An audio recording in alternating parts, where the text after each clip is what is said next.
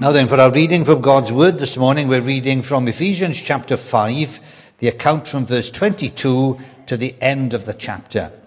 Uh, this is the Apostle Paul uh, outlining clearly uh, the spirit filled life, not only thankfulness and, um, uh, and, and joyfulness and submissiveness, but it's manifested then in the lives uh, of men and women, particularly here in this context of wives and husbands. Now, we looked previously at verses 22 to 24, uh, at uh, the, the verses relating to the wife, and this, this morning we're looking at the verses from verse 25 to the end that deal with the responsibilities, duties, and privileges of the husband. Now, we read this passage now before we come to prayer. Wives, submit to your husbands as to the Lord, for the Lord is the, uh, for the husband is the head of the wife, as Christ is the head of the church, his body, of which he is the Saviour. Now, as the church submits to Christ, so also wives should submit to their husbands in everything. Husbands, love your wives, just as Christ loved the church and gave himself up for her to make her holy, cleansing her by the washing with water through the word, and to present her to himself as a radiant church without stain or wrinkle or any other blemish, but holy and blameless. In this same way, husbands ought to love their wives as their own bodies. For he who loves his wife loves himself. After all, no one ever hated his own body, but he feeds and cares for it, just as Christ does the church. For we are members of his body. For this reason, a man will leave his father and mother and be united to his wife, and the two will become one flesh. This is a profound mystery, but I am talking about Christ and the church. However, each one of you must love his wife as he loves himself, and the wife must respect her husband. But may the Lord be pleased to bless that portion of his word. In turning to verses 25 to 33 of Ephesians chapter 5 this morning, uh, we are here reminded of the responsibilities of the husband with regards to his marriage. And also as well, we're instructed in a manner uh, in which Christ the Lord Jesus uh, himself dealt and acted towards the church. And this is the example that again is given to us. And the husband then cannot really begin to know what is expected of him without also knowing something uh, of the way in which Christ has loved the church. And I suppose, in one sense, we cannot really uh, grasp what are the requirements of ourselves in any relationship if we have not fundamentally grasped how God has loved us in Jesus Christ. Now, it's possible for us to get along with one another, uh, but really to be the human beings that we are intended, were intended to be and are intended to be, we must have this fundamental understanding that although we have failed and although there are many bad things wrong with us, God has loved us deeply in the Lord Jesus Christ.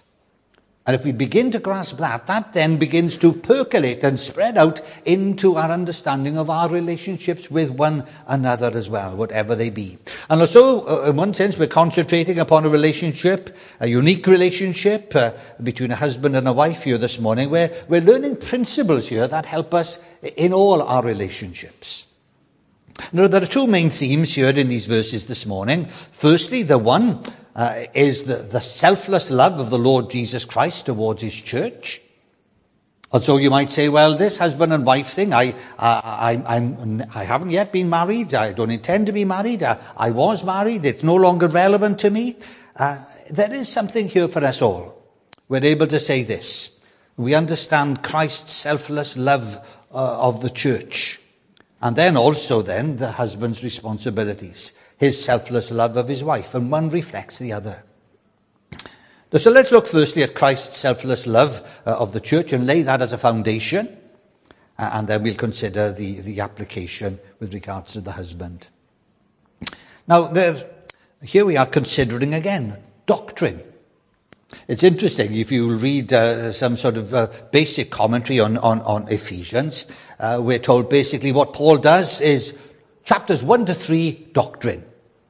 Chapters 4 to 6, application. Well, here we are back again dealing with doctrine, the doctrine of Christ's love for the church. And so, in one sense, there is an overlapping here. How does this selfless love reveal itself?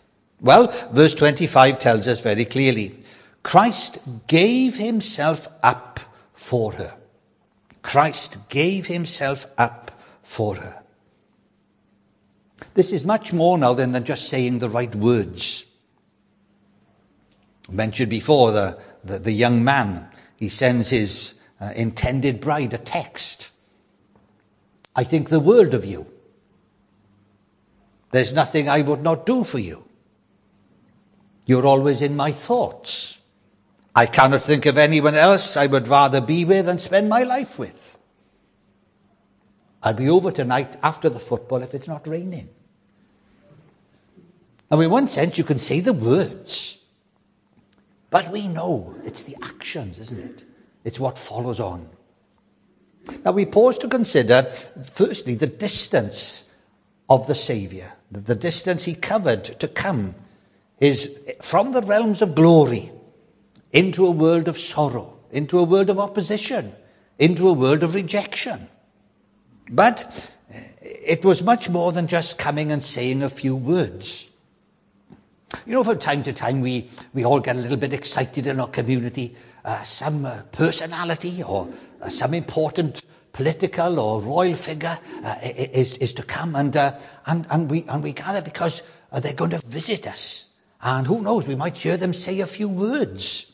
And, and, we get excited about it. But we, but we know that although we're, we're thrilled a bit about it, but in one sense, they're not going to live with us.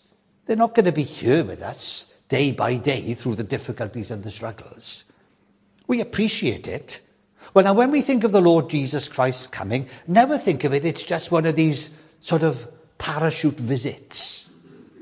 That he's coming perhaps just to say a few words and to uh, shake a few hands and unveil a plaque here and there uh, and then leave us. No, he gave himself up for her, we read. He gave himself energetically, gave himself fully and wholly to the task of making the church, we read, a holy people, as we read that he is cleansing the church, cleanses the church, purifies the church, removes the wrinkles, the blemishes uh, from it. Now here we have something of, a, of more than a fleeting interest then.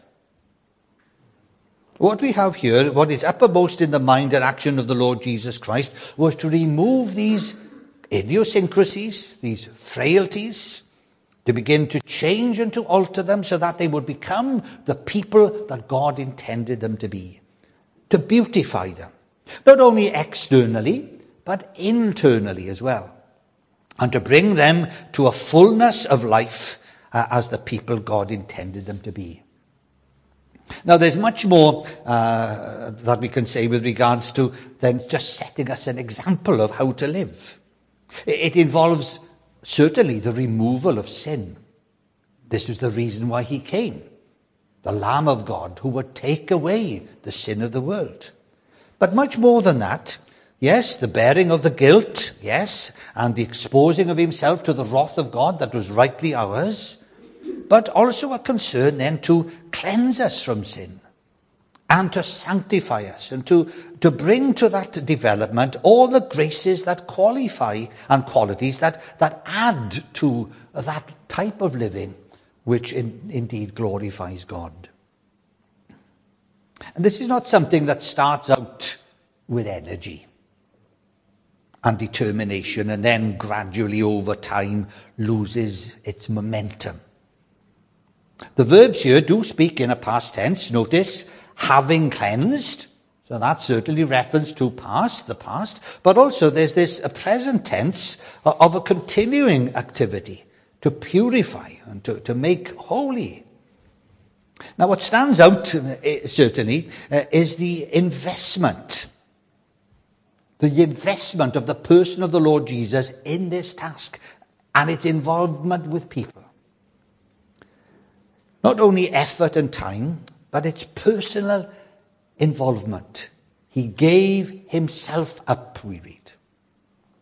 Now, when we think about the Lord Jesus Christ and his love for the church, we are directed now to recall certainly his dedication and his resolve.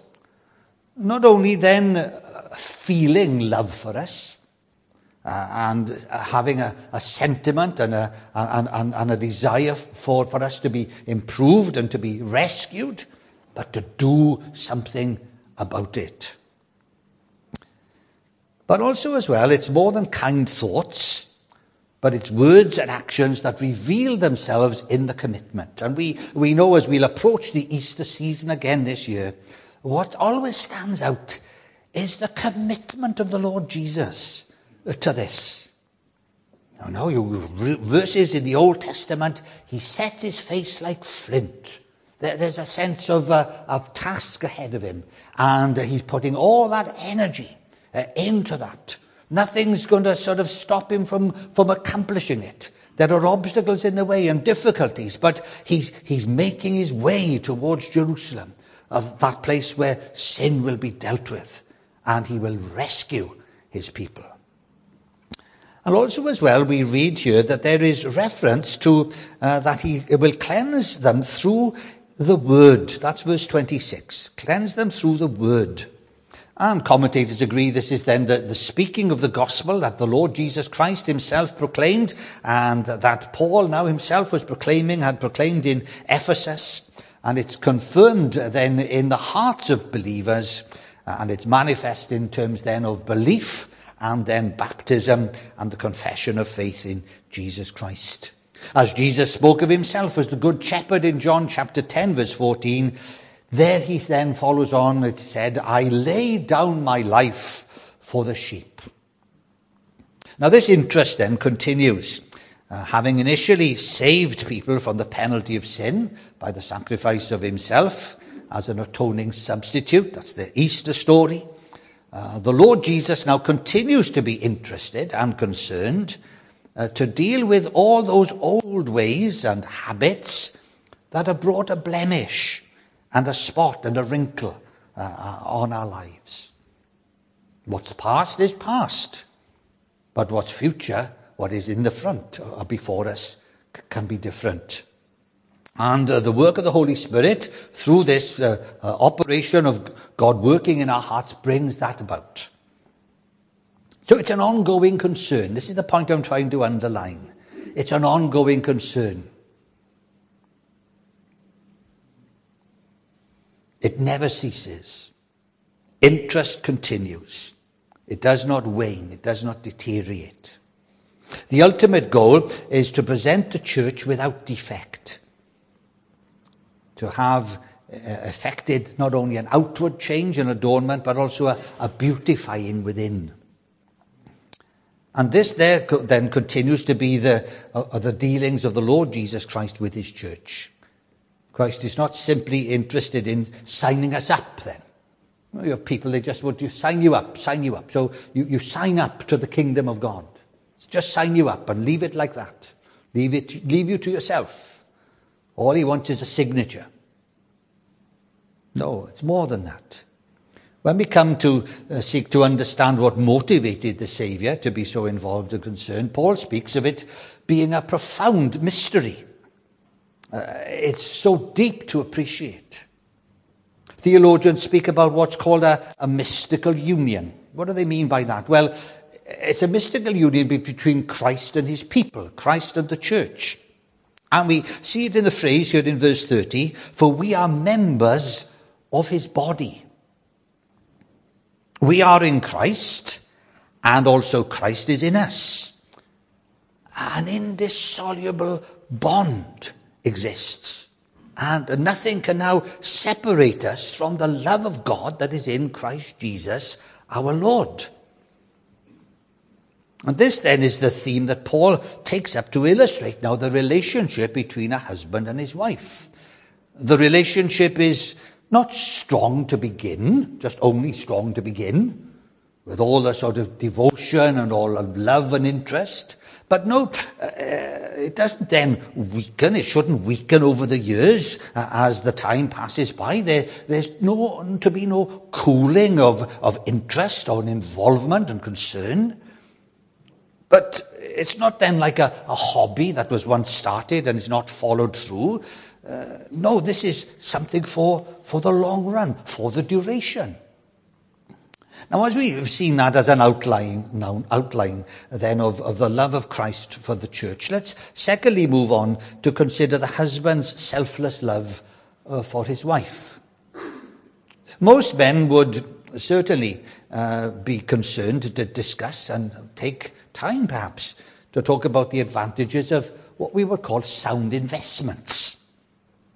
Sure many people are thinking about that at this present time. Uh, uh, where best to invest uh, in terms of uh, a pension for the future or a portfolio of stocks and shares. Uh, is it best to invest it in gold, uh, metals perhaps, rather than other things? We can understand how you'd have a discussion about the advantages of sound investment. Well, we can say this. Someone has written, marriage is an investment. To see any dividends, you must pay interest. Read it again. Marriage is an investment. To see any dividends, you must pay interest. Play on the words that perhaps we would use in terms of uh, investment and banking and financial thoughts.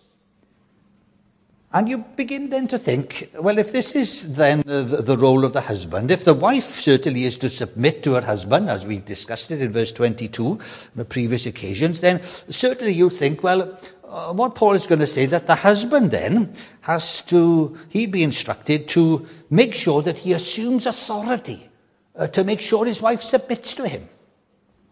That's going to be his task. That's what Paul's going to say. You, you make sure that she submits to you. It's nothing like that at all. What you read here is this. Paul underlines very, very clearly that the husband is to give attention and energy and resolve to, to love his wife. Now, I don't know if you're aware, uh, if you are a, a, pensioner or about to become a pensioner, uh, up until this present moment, there has been what's called the triple lock.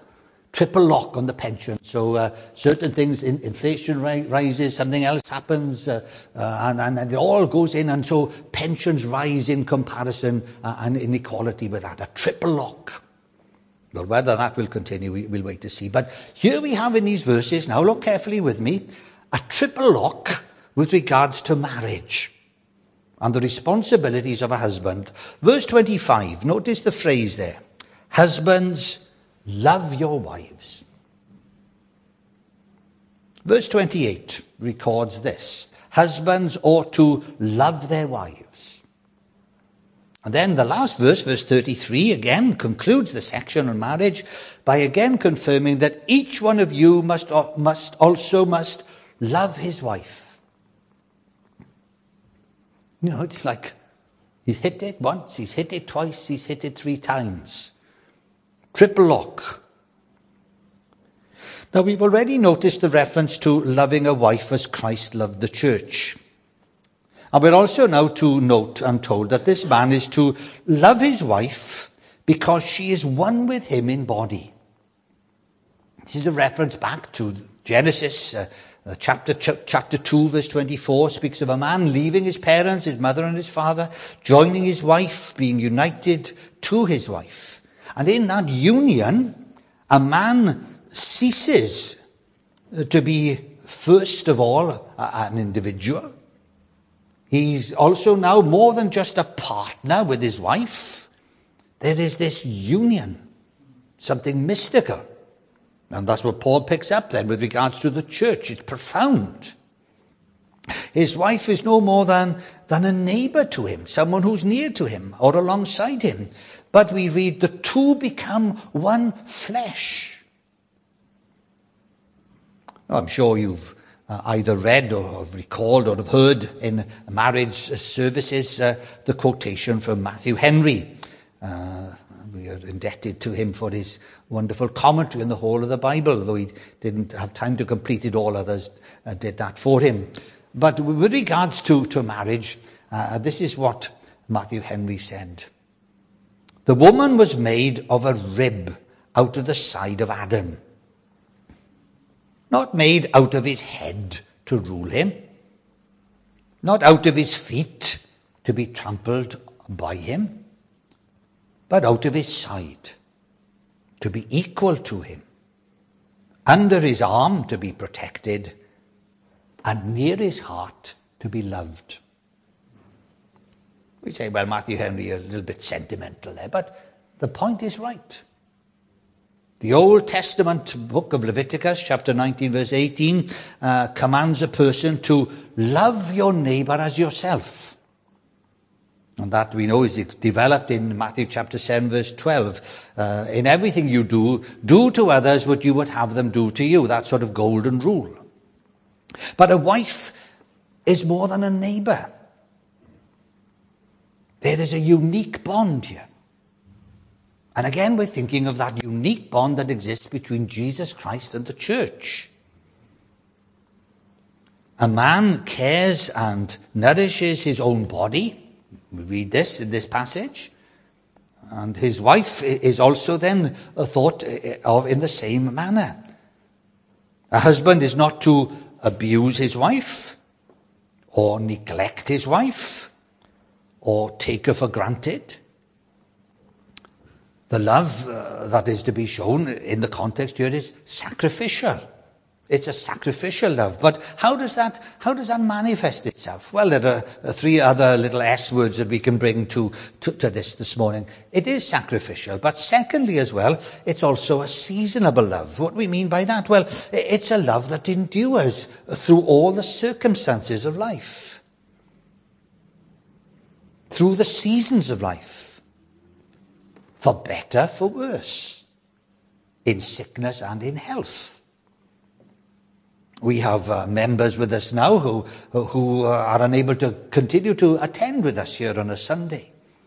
And uh, they're going through difficulties and uh, ill health and uh, uh, age-related problems, but there's still that commitment one to another, for better, for worse, in sickness and in health. In the hopeful days of spring, certainly, in the glad days of summer, the fruitful days of harvest, and the cold days of the winter. It's seasonable. It endures. Also, as well, it's a sensitive love. Most men are uh, readily able to read the signs on the motorway, hopefully, for safe travel and arriving at a chosen destination. But how good at being able to read the signs, to read the vibes uh, that his wife is tired, that, that his wife perhaps is, is troubled, that his wife is concerned, uh, and to sit down and to discuss and to listen sometimes. More to d- listen rather than discuss. We're back to that little quote I gave paying interest brings dividends. Someone as well has said, you think of the word married, if you concentrate on the letter I and concentrate so much on it that you, you only think of it, that as one letter, what word are you left with? Marred. And sadly, some men never stop thinking about themselves. They spend regular time keeping themselves physically fit. Uh, they spend all their time and their money, uh, sometimes on their own interests and their hobbies, giving very rare thought to the mental and physical condition of their better half, as they speak of them, but not really consider them so. A selfless husband does not pick up on every single detail that he feels is out of place.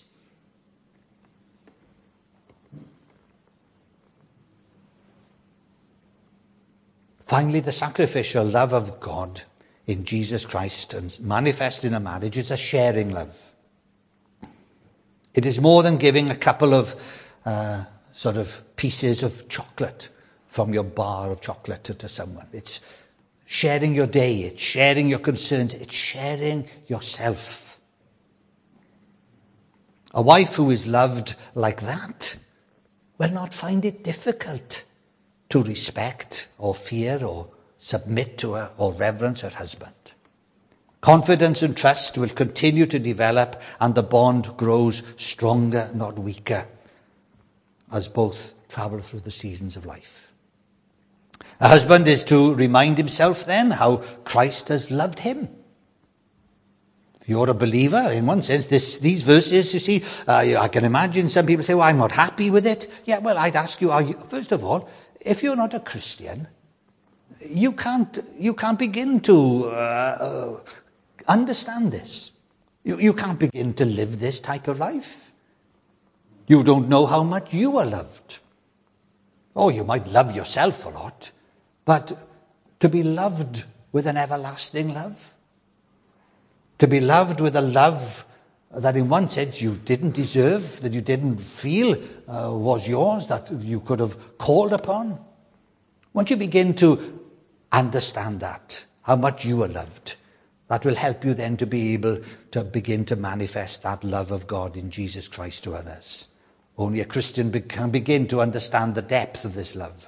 And these verses then are written to men and women who are already believers, who have already submitted to Christ. So that stubborn I has already become a, a bent C for Christ. And that then being the case, in the conflict and in the turbulence and in the detachment that uh, sometimes is manifest in married life and other relationships as well, that can only be dealt with as we understand how much God in Jesus Christ has loved us. And by coming to Christ and remaining close to Him, a Christian marriage can go from strength to strength. So I hope those thoughts are uh, of aid and help to us